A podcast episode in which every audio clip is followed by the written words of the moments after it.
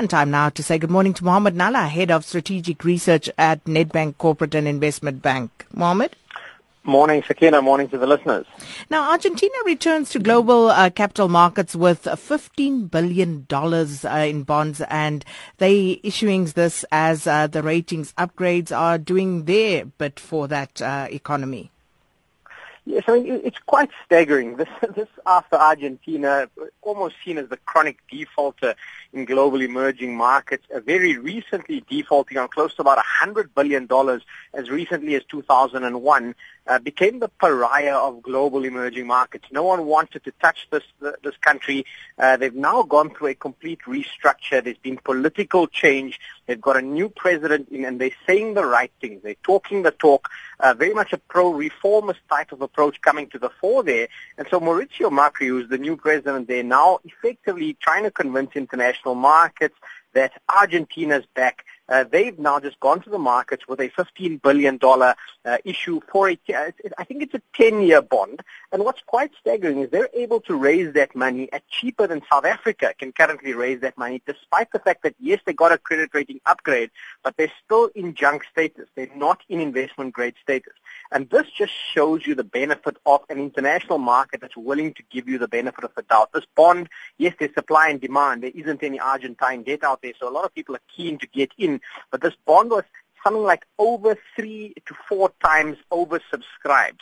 Uh, and so on that basis, showing you substantial demand, uh, let's see if Argentina can actually build on this kind of momentum because it would be a nice case study in terms of an emerging market, their neighbor Brazil, one that seems to be getting everything wrong in the short term. Uh, if Argentina can get this right, if structural reform, which we've spoken about a lot on the show, uh, can actually be that important that it can catalyze an economy that has been in the doldrums for so long back onto a new growth path, I think it might be a nice case study for South Africa to keep an eye on. So we'll do just that. A global risk on pushing U.S. markets higher in 2016, Mohammed? Yeah, that's also quite staggering. I mean, yesterday after we, we, we saw that decline in the oil price, and the oil prices seeming to stabilize, but yesterday we saw the substantial strength come through in terms of U.S. markets. I say substantial strength. I mean, it's been after the fact that global markets have been relatively lackluster. So it's now pushed the S&P to a 2060, excuse me, a 2016 high. Uh, the market was up just over half a percent yesterday, uh, and that green across the board, certainly leading to a risk on in Asia this morning.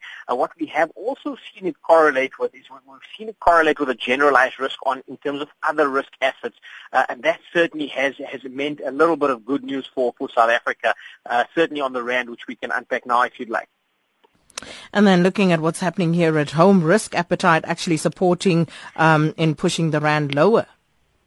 Yeah, this is good news. I mean, a lot of times we get quite bearish on the rand. We, we, we sit back and we, we see it as a one-way trade. This rand has been consolidating from the highs that it pushed uh, at in January, close on 18 rand. We're now down to 14 rand 45. So in terms of this consolidation trend, it's currently testing uh, the 200-day moving average. And generally speaking, I mean, that's quite a tough level to break through sustainably. That seems to define the bear trend. So I'll be watching this if we manage to break through that sustainably and push even lower, that for me would signal a, a massive trend shift in the rand. I, I'm not quite convinced just yet. I would see this as kind of the last push through in terms of what still for me remains a, a generalized depreciating trend on the rand. And the reason why I say this is not just because I'm perpetually bearish, uh, but we, we, we do have higher inflation compared to some of our emerging market peers, as well as higher interest rates, and that on a on a structural and fundamental basis would predispose you to some degree of, of currency weakness. But event risk, obviously, for that